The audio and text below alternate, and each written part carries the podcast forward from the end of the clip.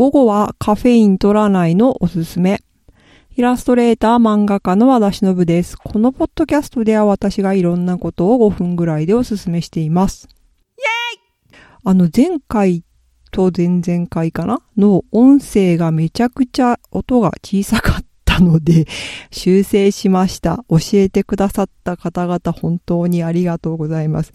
なんか自分の声ってこうね、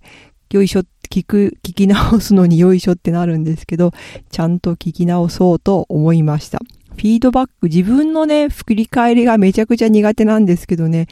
そういうことが起こりますね。まあいいや。で、コーヒーを午後飲まないようにしているんですよ。もう結構経つんですけど、だいたい遅くても昼ご飯の1時、1時か2時まで飲むけど、それ以降はあまりカフェインを取らないようにしていて、まあね、本当はね、全く取らずにね、カフェインレスの方が体にはいいのかなと思うんですけど、で、どうしてこれを始めたかというと、別になんかね、すごくいつも寝つきが悪いわけではないんですよ。うん。早く寝る方だし、寝るのが好きなのもあるんですけど、だけどやっぱりなんか、あんまりなかなか、なかなか眠れないなっていう時期があって、その時に、やっぱりこれはコーヒーなのではないだろうか、みたいなね。イタリアってやっぱエスプレッソとか晩ご飯の後とかにも飲んだりするんですよ。で、まあ晩ご飯がだいたい、まあ外食とかしたりすると、夜の8時から食べて、終わるのが10時とか11時とかになって、で、そこからエスプレッソ飲んでとかになると、あ、うちではもっと早いですけどね。6時半とか7時とかに食べてますけど、7時半か。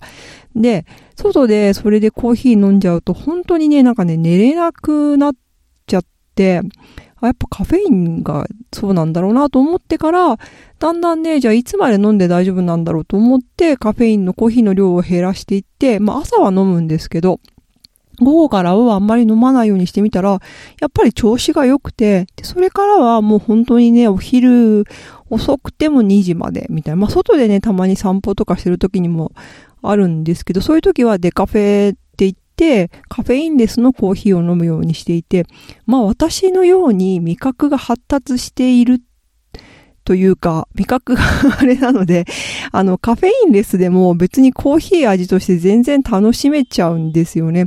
なので、で、かなんかまあ、ノンアルコールビールとアルコールビールみたいなもんですよね。意外にカフェインレスでも全然平気だったんですよね。なので、なんか、でもコーヒーのがーってなってる人はカフェインレスコーヒーとか飲んでみるといいかなと思うんですけど、そんな風にですね、やっぱ昼からのコーヒーとか紅茶とかね、カフェインの高いもの、結構ね、なんか緑茶とかも意外に高いんですよね。を控えてみると、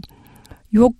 変わりますね。その、まあ、もちろんね、全然関係ないという方もたくさんいるし、まあなんですけど、私の場合は自分もね、そう思ったんですよ。なんかいやいや、コーヒー全然もう飲んでもすぐ眠れちゃいますよとか思ってたんですけど、まあその時期を超え、やっぱり飲んだら眠れないっていうことが、やっぱね、慣れって、こんなお酒とかはあんま飲めなくなるみたいに、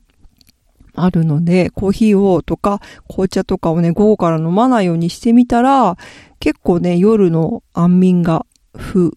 増える？夜の、夜の睡眠が改善されるっていうか私はしました。なので、午後からはコーヒーを少なめ、カフェインを、だからあの、カフェインレスコーヒーをね、本当に、あ全然味、まあ、その、うん、私は大丈夫。天才じゃないから。なのでカフェインレスコーヒーとかね、なんかお茶でもこうね、麦茶であったりとか、カモミールティーであったりとか、ルイボスティーであったりとか、いろいろあるので、そんな風に変えてみることをお勧めします。この番組では、トークテーマ、感想をいつでもお待ちしています。あの、本当前回トークテーマじゃないや、感想で音声って教えてくださった方々ありがとうございました。宛先は、しのぶ .it.gmail.com まで。ではまた。